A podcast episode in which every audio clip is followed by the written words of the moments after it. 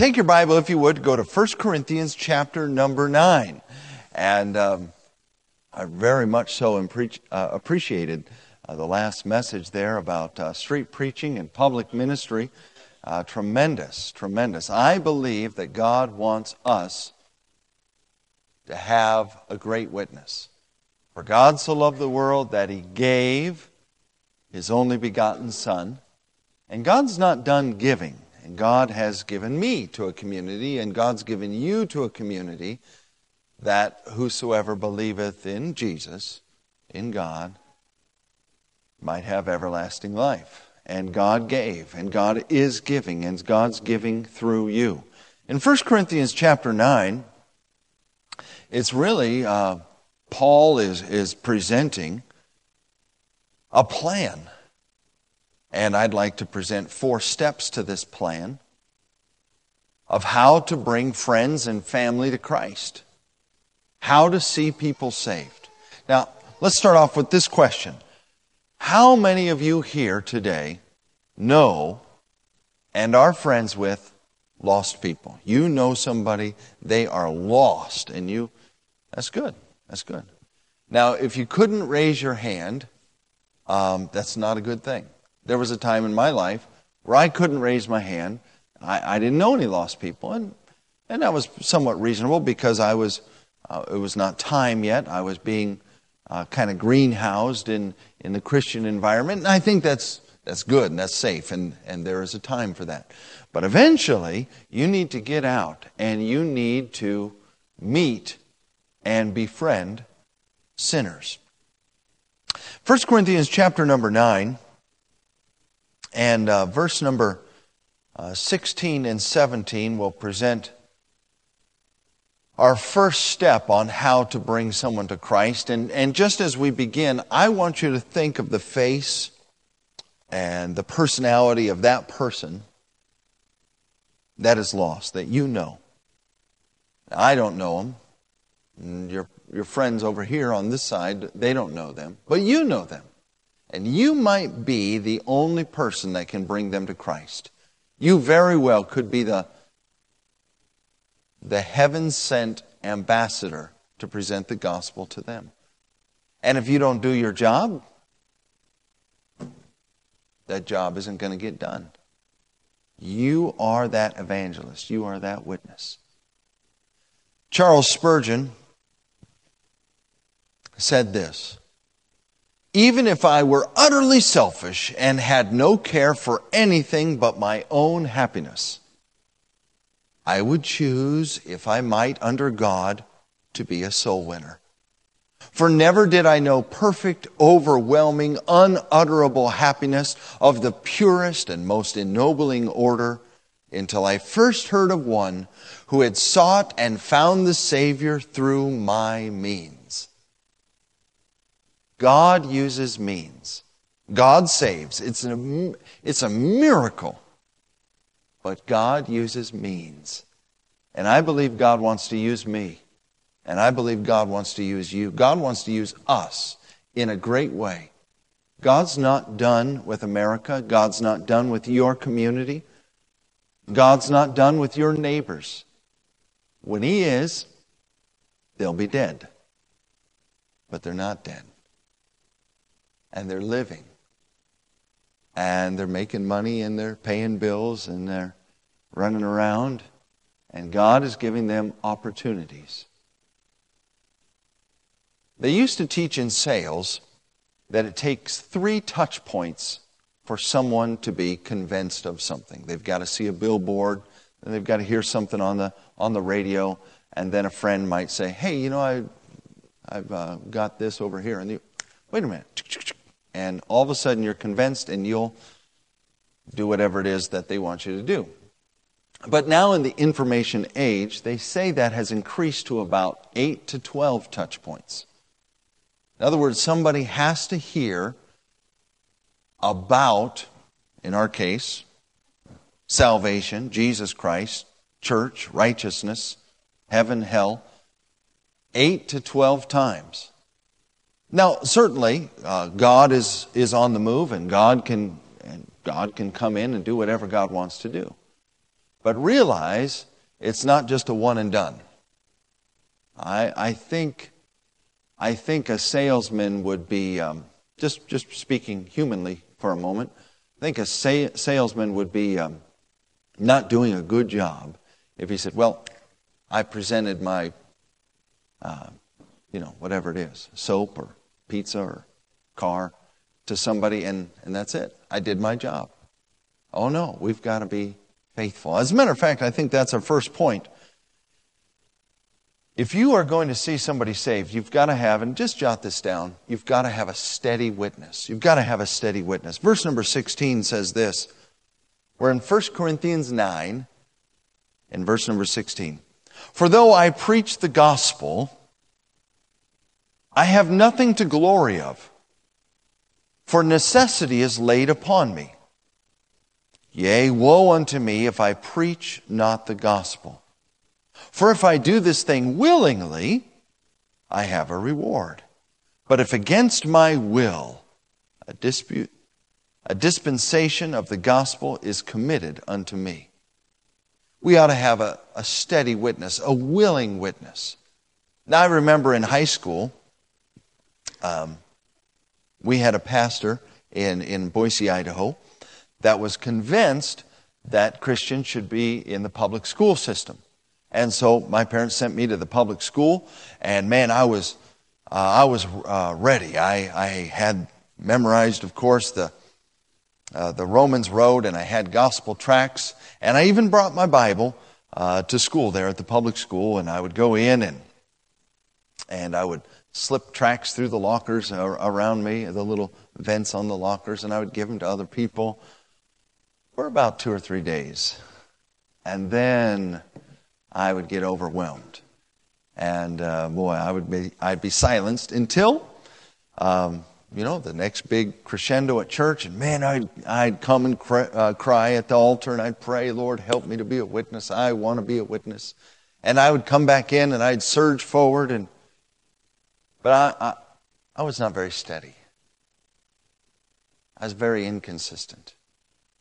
And I, I didn't see anybody saved because of my witness in high school.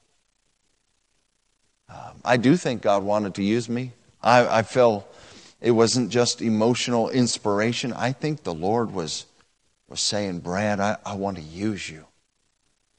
But I just, I wasn't steady. I wasn't consistent. I would surge and then I'd fall off. And I think Paul's saying here, I've got to have a willing, steady witness. Now, I'm just like you. We're all painted with the same brush. We get tired. But you can't get tired of the work.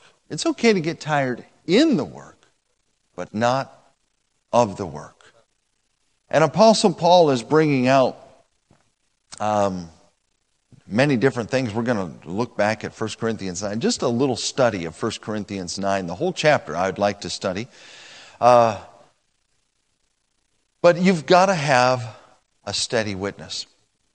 We're not really meant to be reservoirs of truth and then just dump a whole bucket on somebody. But it should be a steady river of blessing. Every time somebody meets you, there's just a word, it's just a steady stream. Are you a steady stream of truth? Are you a a consistent river of eternal truth. That's what we should be. That's what we should strive to be. God doesn't really want us to be that undercover Christian. There's really no room for the secret service Christianity. I, man, I was a captain in the secret service there. Uh, you've heard the story about the, the man, he, he, he he saw this young boy out there with a baseball and a baseball hat and an old mongrel dog. And, a boy, and the man said, Man, hey, son, that's a nice dog you got there. What kind of dog is that? He said, That's a police dog. The guy said, Well, it doesn't look like a police dog. He says, It's in the Secret Service, it's undercover. And listen, Christians, we, we, we, we need to get out and present the truth. We need to come out bold and clear and clean, People should know that we belong to Jesus. And not for the wrong reasons, for all the right reasons. Do you have a steady witness? Let me give you the second little point here. We read verses 16 and 17. Let's read verses 18 and 19 now of 1 Corinthians 9. Not only a steady witness, but it should be a sacrificial witness. It says in verse number 18, What is my reward then? Verily, that when I preach the gospel, I may make the gospel of Christ without charge, that I abuse not my power in the gospel. For though I be free from all men, Yet have I made myself, and what's the word? Let's say that one more time. What's the word? Servant unto all, that I might gain the more. Not only a steady witness, but it should be a sacrificial witness. When we um, left New Guinea and came to D.C., uh, boy, I was nervous. Uh, we, um, we didn't know anybody in D.C., I really had no political ambitions. Um, I, I, knew no one. Uh, we arrived there at the airport, uh, Reagan National, and we had nine suitcases and two guitars. And we got off the plane, and nobody was there to meet us. And we got a taxi, went to the hotel. And, uh, that next week, I bought a frisbee and a football and a baseball, and we went to the park. I said, "Hey, Let's, everybody, let's go to the park, meet somebody, and make a friend. We're starting a church. and we started out there, and, and it's amazing. We started meeting different people. People would start coming to church. Boy, they would, they'd like it. Uh, by church, I mean just wherever we would we would meet. We would meet on the sidewalk. We'd meet on the park benches, and we'd sing songs, and we'd try to make it culturally appropriate the best we can. And we uh, we found a a place to meet. Uh, ca- residential Capitol Hill is about 18 blocks long, and it's uh, to the east of the Capitol building. To the west of the Capitol building is the National Mall. But to the east of the Capitol building is uh, residential Capitol Hill, uh, 18 blocks long to the John Philip Sousa Bridge. And, and we're on 9th Street, so we're right in the middle. And uh, on Pennsylvania Avenue, there we are. And there's a building that Abraham Lincoln had commissioned as a Navy, a Navy hospital, right part of 8th and I Marine Barracks, Washington. And uh, we meet right there. And it's amazing. Uh, we've been there for about eight years now. And uh, we just try to find out what different problems are and, and try to be the solution the best we can to what, uh, whatever people's felt needs are. Now, felt needs don't help anybody. But Jesus went about doing good so that he could present the truth himself. And if you can't get somebody's attention, it's going to be very difficult to help them. Many times, preachers seem like they're asking everybody else to sacrifice, and they are the recipients of everybody's sacrifice. Um, when we, we started our church, we, we decided we weren't going to take an offering. And then people started coming up and asking and saying, Where's the offering? Where do we give? Well, that's a good problem to have. So put a little box out there and and people started giving that way. It's an amazing thing. Why did we do that? Because there was just this terrible enigma of preachers um, taking advantage of everyone. And so said we're not here to take advantage of everybody. As a matter of fact, that's exactly what Apostle Paul is talking about. Now, I want to review here. We, we jumped into verse number 16, but I want to go all the way back to verse number 1. In 1 Corinthians 9, in verse number 1, Apostle Paul is being attacked. Now, he is the man. He has met the Lord. Uh, well, look at that. Am not I an apostle? And he is being, um, he is being accused of being a, a phony. But he says, Am not I free? Have not I seen Jesus Christ our Lord? One of the qualifications there of being apostle. Are not ye my work in the Lord? He says, I've got fruit to prove this. Verse number two, if I have, if I be not an apostle unto others, yet doubtless I am to you. For the seal of mine apostleship are ye in the Lord.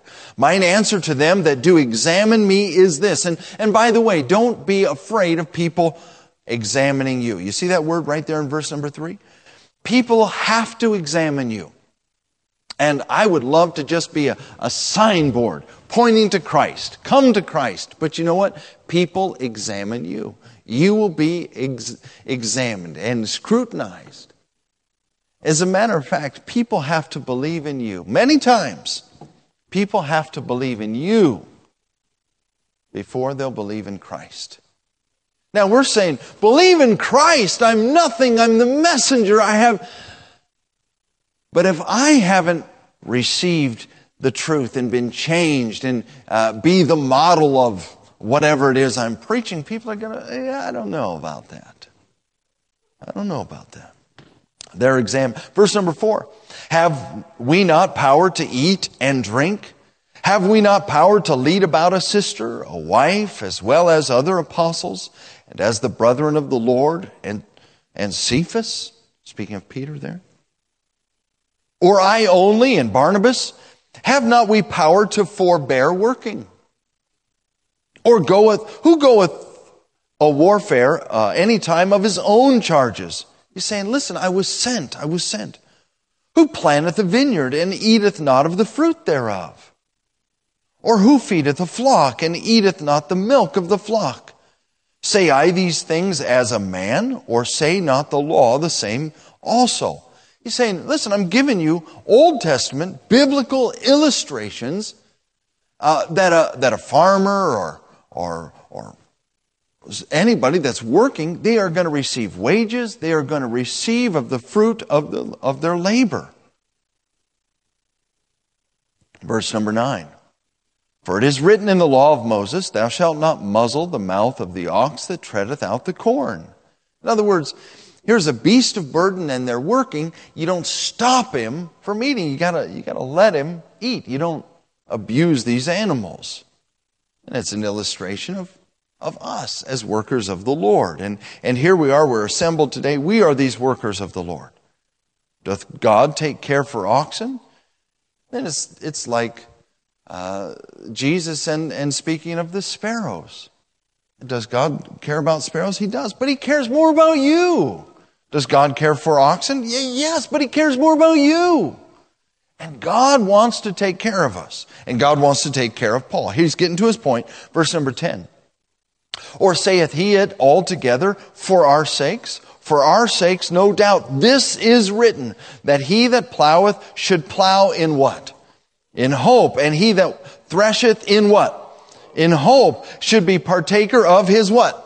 Hope. And hope in the Bible is always tied to Christ. Hope can almost be a bad word if we are neglecting our duty. And I'm failing and I'm actually planning on neglecting my duty, but I hope somebody else picks up the job. That, that's not what hope's about.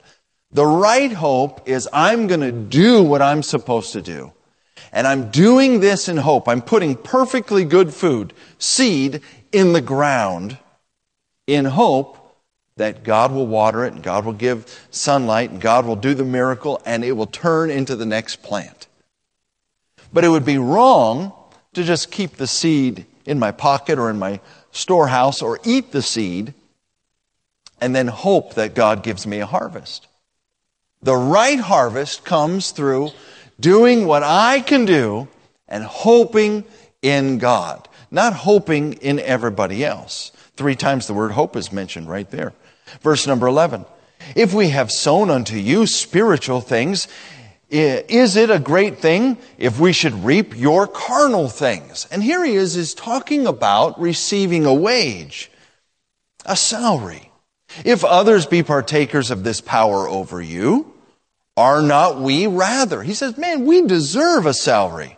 Nevertheless, we have not used this power. Now, I said we've got to have a steady witness and we've got to have a sacrificial witness. And that's what he's saying. He says, I am not taking advantage of you. I could claim apostleship. I can claim a salary. I, I certainly have this right, but I'm here sacrificing for you. And I others could do it, and I'm more than they. Nevertheless, we have not used this power but suffer all things lest we should hinder the gospel of Christ. He's saying, I don't want to get in the way of what God is trying to do. So we as ministers, you as a Christian, and young people, let me get your attention. You are not too young. You are not too little to see a miracle from God. And God wants to use you and I. God is not done saving people. God is not done with our communities. You can see a miracle. A miracle. I was preaching one day, and, and our church is, is small, our church building, that is. It holds about 100 people. And when I say it holds 100 people, I mean it. I've got a little tiny skinny pulpit that I could not hide behind if I had to. and a little tiny one. And the back curtains behind me, I can reach back and touch. And I can reach forward and fist bump the guys on the front row at the same time. I'm right there and they're all huddled around. When everybody stands up, you can't see anything. It's, we're, we're shoehorned in there. It's pretty good. The singing is amazing. Now the Lord's blessed and we've got an overflow room over in this room. We've got an overflow room over in this room. We've got these little TV uh, uh, cameras and and uh, screens. It, it, it's like a big production, but it's on miniature scale. And, but there's no other way to get other people to see, and it's amazing what God is doing. God's not done. God wants to do amazing things. I, I believe the best churches are yet to be built. All the glory days are not done. God is waiting on His return. He's waiting for something great to be done through you and through me. Verse number 13 Do ye not know that they which minister about holy things live of the things of the temple? That they which wait at the altar are partakers with the altar. Even so hath the Lord ordained that they which, and let's say this uh, last part of verse number 14 together, nice and loud, that they which preach the gospel should live of the gospel. And, and Apostle Paul is saying, listen, uh, uh, I'm a preacher and I, I, I should preach and I should preach of the gospel. I should live of the gospel. That's what his point is. But he follows it right up with verse 15. And let's say this together. But I have used none of these things. Apostle Paul said, I have every right to collect a salary. I have every right to receive physical things from you. I have ministered the Lord's things, the holy things, the spiritual things, but I haven't used that leverage, that opportunity. I haven't done it because I don't want to hinder the gospel. I have used none of these things, neither have I written these things, that it should be so done unto me. I haven't written you a letter asking for this for you. For it were better for me to die than that any man should make my glorying void. Now, here's what Paul is saying. He said, he's not poor mouthing. And He's not trying to say, oh, you haven't done a good job. He's saying, opposite of that. He's glorying. He's saying, man, look what God has done at the, at this place, Corinth. There's a church there. There's holy people. They're living right and doing right. Well, not always, but no, I had to write that one letter and, but they're, they're, they're moving forward. That's what he's saying. He's glorying this, in this. A steady witness. A sacrificial witness. Now remember what we said that very first message, the first night, Paul's motivation, and I think it carries through here in Romans 1 and verse number 14. He said, I am debtor. His attitude, I'm a debtor. And he said, I'm ready. And he said, I am not ashamed. And that's what our attitude should be. And, that, and that's what our first message here today was all about. I'm a debtor, so I'm going to do crazy things. I'm going to I'm going to stand up and preach. A sacrificial witness. Apostle Paul is giving up personal rights because he is more aware of a greater responsibility to God. And so we need to ask ourselves that. I need to ask myself. You need to ask yourself. Am I giving up personal rights because I am aware of a greater responsibility to God? What am I giving up for the glory and the honor of God? A steady witness, a sacrificial witness. But Paul goes on a little bit further in verse number 20, and he talks about being a strategic witness. Now, many times God will have you uh, give out tracts or a witness or a word, just any given random place. But there should be some strategy in our approach. Verse number 20, we read 16 and 17, we read 18 and 19, and now verse number 20. As unto the Jews, and unto the Jews, I became as a Jew, that I might gain the Jews. See that strategy? To them that are under the law, as under the law, that I might gain them that are under the law. To them that are without the law, as without the law. What are you talking about, Paul? Uh, being not without the law to God, but under the law to Christ, that I might gain them that are without the law. To the weak became I as weak, that I might gain the weak. And let's say this all together. We're in verse number 22, the last part. Here we go. I am made all things to all men, that I might by all means save some. This is the art of accommodating himself to others without compromising his convictions. The, out, the art of accommodating without compromising. There in DC, I'm always asking myself, who is winning who? And to be honest, several times, Deborah and I have had to take a step back and say, okay, we, we can't be doing that anymore. And we have to adjust a little bit. Yeah. My great grandfather was a pastor in Norway on the little island of Velroy uh, up in the North Sea. And everybody was a fisherman. And um, my great uncles there uh, still have fishing boats and go out and uh, the North Sea and fish.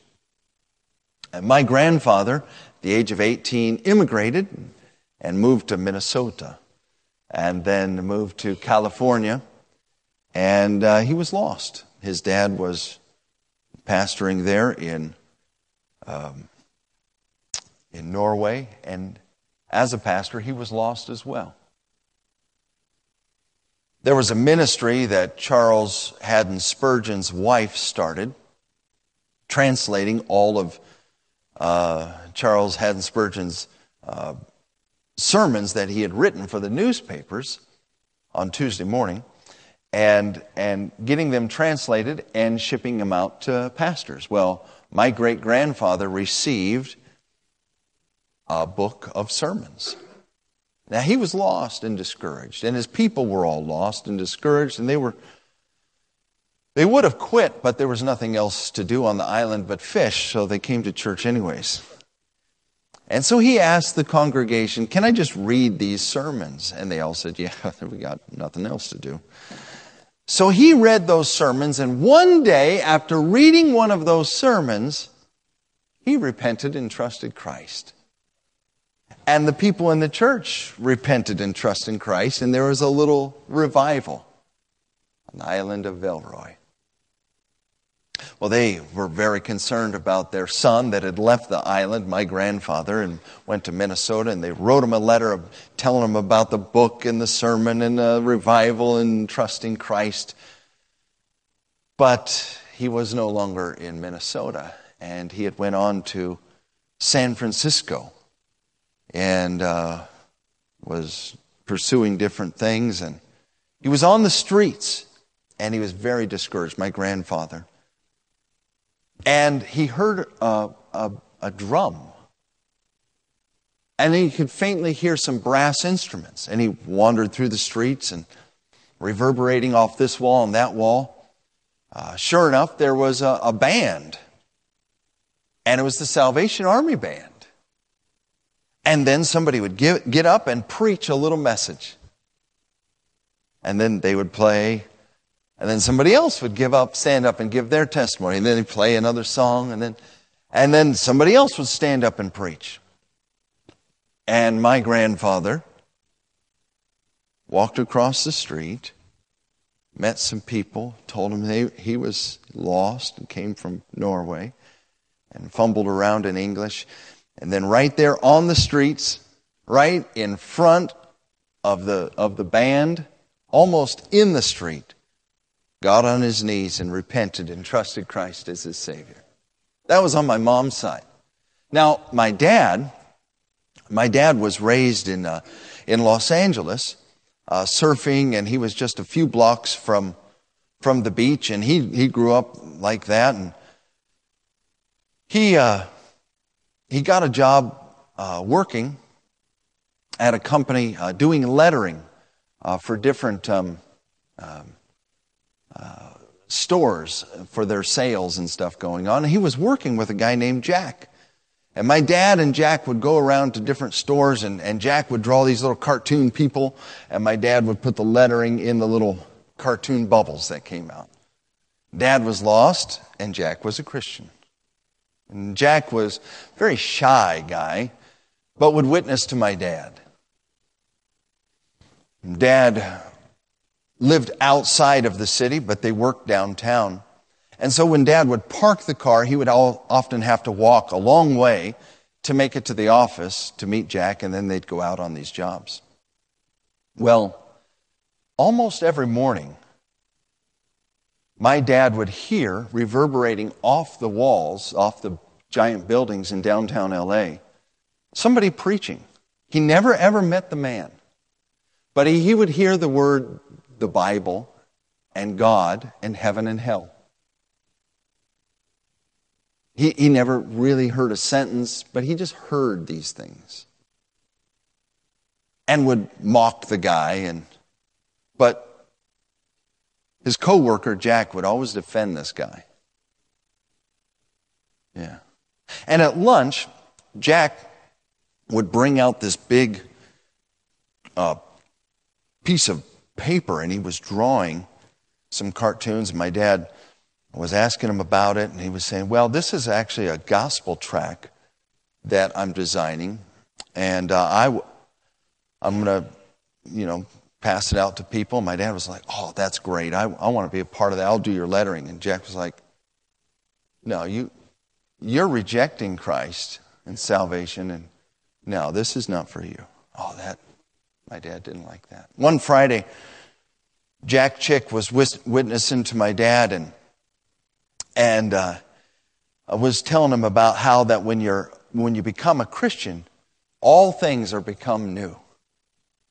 And Dad said, "Yeah, that's that's good." And uh, went and that Friday night he worked as a as, as a bouncer in a little a little bar type place, and and Saturday and Sunday and and then came back to work Monday, just dragging himself in. And Jack, he's always at his desk. He's always sitting up straight. And he's super uh, astute. And he's working on his tract. This was your life. Sounds a great big thing. And he said, Hey, Dennis, anything new? My dad said, Ain't nothing new. What are you talking about? Went and sat at his desk and the Lord brought to his mind all the things of that previous witness. And right there at his desk, my dad trusted Christ and was saved. Yeah. Yeah. You need a strategic witness. It needs to be steady, it needs to be sacrificial, and it needs to be strategic. Now, by strategic, I don't mean everybody accepts it.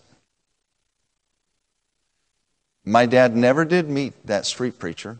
It might have been a good street preacher, it might have been a bad street preacher. I don't know. My dad only heard a few words and You don't know. Some plow and some plant and some water and some harvest, but God gives the increase. Amen? A strategic witness. That is, maybe jot this down. You need to be spiritually distinct without being socially segregated. Spiritually distinct without being socially segregated.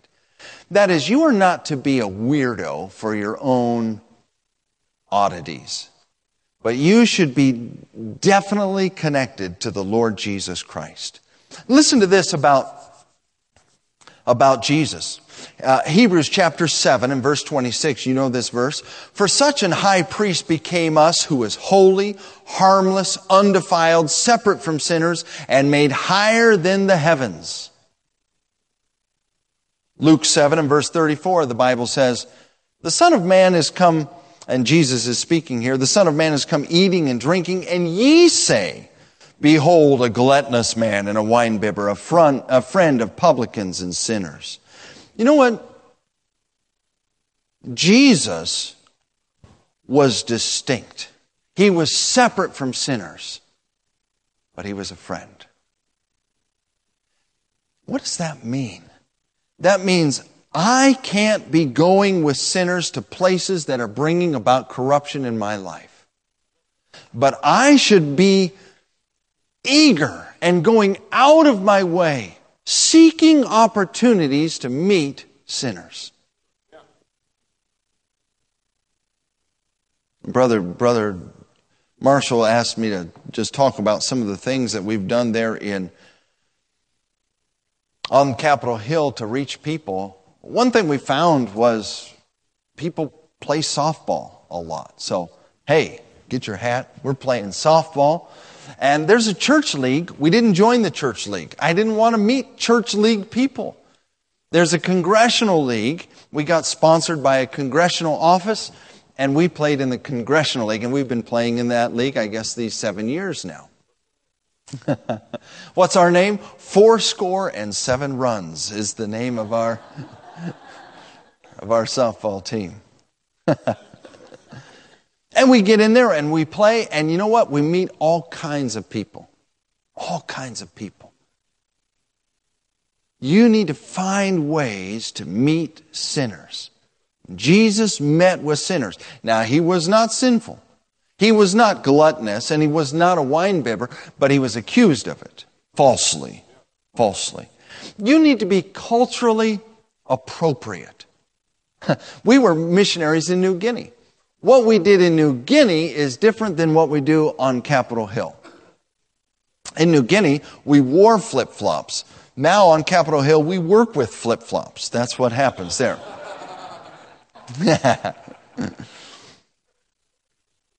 now, you're going to struggle, depending on your personality, with one of these three things. One, legalism, and that is that is the group of people that sees the law as their master, legalism. Or licentiousness. They're the ones that see the law as their enemy.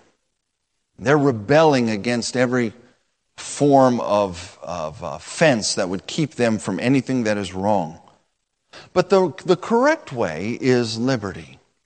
That is, the law is my friend. Apostle Paul said, the law is good. The law is good. Now, the law doesn't take you to heaven, but the law is good.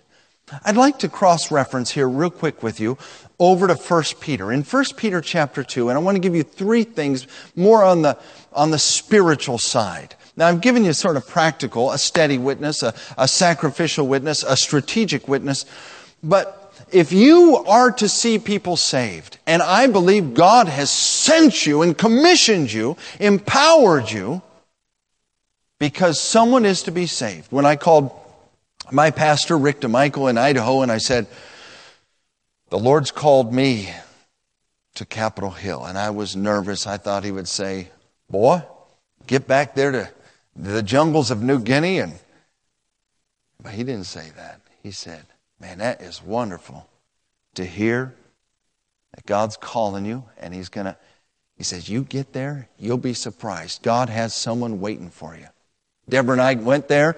We're looking around. We're looking for the person that was looking for us. We still haven't found that person. but God is doing miracles in all kinds of different ways. Every way we reach, this is amazing. We come up with all kinds of crazy things to do. I mean, crazy. And we will reach and reach and extend ourselves, spend money and exhaust ourselves doing this. And you know who comes to church? None of those people. All of a sudden, we turn around and people walk right in the church. Hey! And then we got another idea. And I mean, we spend and exhaust ourselves. And we fall into bed. Whoa. We're broke. We spend it all. And none of these people come. And these people over here came. We just had somebody walk into church that we gave him a tract, he said like three or four years ago. And he came Sunday. He had no idea what was going on in church. I'm trying to preach, he's standing up and fixing this, and I'm like, sit down. Anyways, three more spiritual things. If you're to see people saved, number one, get your life right with God. Get thoroughly right with God. In the harbor of your heart, is there any unconfessed sin? Is there anything that you've just made a truce with that God's declared war on? Declare war again. Enough with the enough with the truce with sin. 1 Peter 2 and verse 11 says, Dearly beloved, I beseech you as strangers and pilgrims, abstain from fleshly lusts, which war against the soul. Realize you're in a war, having your conversation honest among the Gentiles. Listen, we, every element of our life should be above board. People, when they examine us and are trying to take hold of something in our life, should not be able to find a thing that whereas they speak against you as evildoers, they may by your what? Good works, which they shall behold, glorify God in the day of visitation. There's a day coming. Verse 13, submit yourselves to every ordinance of man for the Lord's sake. That goes beyond reason or my agreement. It's the Lord's sake, whether it be to the king as supreme, verse 14, or unto governors, or unto them that are sent by him for the punishment of evildoers, and for the praise of them that do well. Verse 15, for so is the will of God that with well doing you may put to silence the ignorance of foolish men. You ought to be the best neighbor. When it snows, you ought to say, Praise God, you've got your shovel ready to go, and you get your neighbor's yard first. If it's going to be counted good. I mowed my neighbor's yard earlier this summer. His name is Sonny. And uh, he was embarrassed. And I was joking around. I'm just, yeah, I was just mowing. I got this, this mower and I was just mowing. I was just kind of just trying to make it nothing. And he was embarrassed. And so the last two times I haven't mowed his yard because my good was not counted as good. I had good in my heart, but it, it didn't work out the way I wanted. And so I've got to be strategic and I've got to be sensitive. And you've got to be sensitive. And you are working in a unique area with unique people. You've got to get your heart all the way right with God. You've got to have a steady, sacrificial, strategic witness. Not only a life right with God, but a heart filled with love. Verse number 16 as free and not using your liberty for a cloak of maliciousness, but as the servants of God. Honor all men, love the brotherhood, fear God, honor the king. A life right with God, a heart filled with love. And verse number 17 speech filled with honor. Honor all men. Love the brotherhood, fear God, honor the, honor all men. Now, we're on Capitol Hill and there is no end of political jokes that can be told. If you run out, there's a whole new list that comes out every single day on CNN. but I really stay away from political jokes. Because what's it going to get me? Because my job is not to point out the, the wrongs in the government, although there's a, a bunch. It's really not. My job, I've divided into four groups of people. We have the Marine Barracks, Washington, just a few blocks from our church building. There's about 11 to 1,500 young men, about 18 to 21, that are there at any given time. That's the first group. There's also a group of interns. Oh, I mean, interns from everywhere into the 435 different uh, offices scattered throughout. Uh, well, they're on, on, in, on Capitol Hill, but representing all the different places scattered throughout our nation. These interns, and these are just kids right out of college. And then there's the staffers. And then there's the people that actually own and live on the hill. Those are my four groups that I'm really working for. And I go, okay, should I tell this joke? It is hilarious and it is true. Who am I going to reach with that joke? What do I use to do my job? What's my job? My job is to see these people saved. My job is to see these people grow. My job is to, is to gather them together and get them to commit to Christ and commit to each other. And so everything I say and everything I do has got to further me along that track. And if it's not furthering me along that God given track, the trajectory, what am I doing it for? And oftentimes I still do it anyways because there's something in me that wants it for myself selfishness. And I need a heart filled with love. You know, people are prejudiced against you. Every society is closed. Capitol Hill is closed. Now, you wouldn't know that right away if you walked up to anybody. If you walked up to a Republican or a Democrat in office or their staff, introduced yourself and reached out, they would be very polite with you, to you. They would talk to you, they'd introduce themselves, they would probably tell you what they were doing in the office and we're working on this. And, and they would be very open. Up to a point, and my wife and I call that being um, politely, what is it? Professional friendliness. There it is. And it only lasts just uh, maybe two or three minutes, and then there's a hard wall right after that. You get through that, and boom, you're not getting any further. And if you want past that wall, you've got to get in that society. I believe that Christ came in the society, He was born into it. Now, you are born into a society, and that should be your primary target that you should seek to minister to, unless God's given you a call. And a call comes with supernatural empowerment. And God will open things up to you that could never be opened up. And God's done that for us. It's an amazing thing. Nobody ever told me my whole life that I ever looked like JFK. Not one time. We moved to D.C., and all of a sudden, people would stop. They asked for my autograph. I said, I'm just a preacher. And it said, just, just sign it. Just sign it.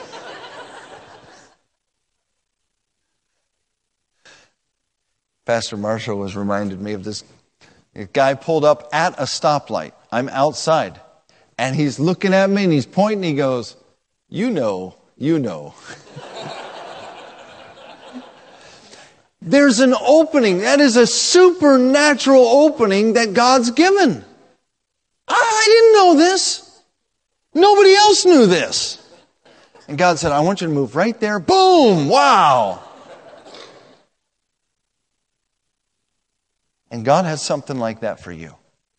And you follow that call. But you've got to have a life right with God. You've got to have a heart filled with love. You have to have speech filled with honor. And we're, we're done here. How does this happen? We're going to finish up the chapter, verse number 24.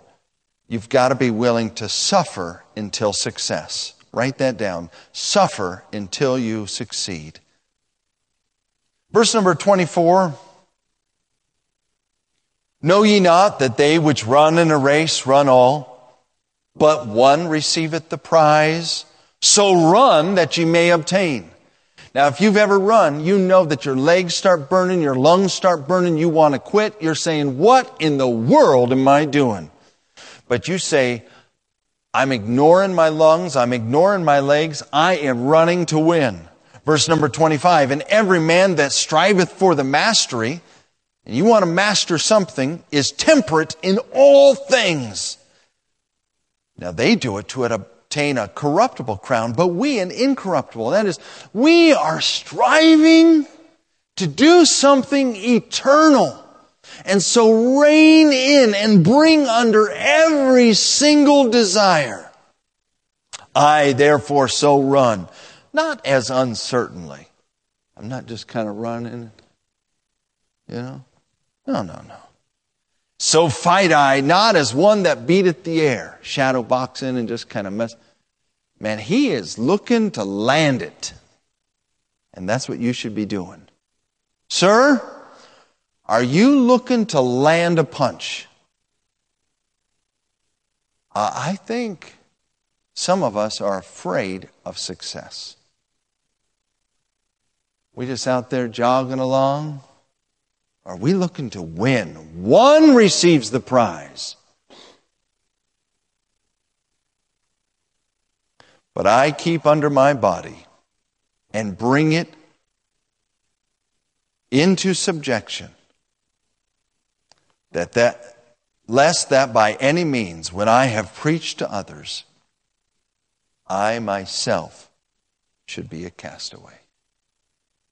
There's been better people than you and I that have failed. I'd like to give this invitation. Let's, let's stand to our feet if we could. Uh, hold on to your Bible. I'm sorry. Hold on to your Bible. I'm sorry, many of you put it away. Go back to 1 Corinthians 9. Stand with me. Here's our invitation. And I want us to read verse 26 and verse number 27 out loud to God and everybody around us. We're in 1 Corinthians 9 26 and 27. And this is your declaration with Apostle Paul. Here we go. I therefore so run, not as uncertainly, so fight I, not as one that beateth the air, but I keep under my body and bring it into subjection, lest that by any means, when I have preached to others, I myself should be a castaway. Father, we ask for your blessing. We need you. Oh, Father, work in our hearts. Lord, I pray that we could be a steady, sacrificial, strategic, and successful witness because we have a life right with God, a heart filled with love, and speech filled with honor. In Christ's name we pray. Amen.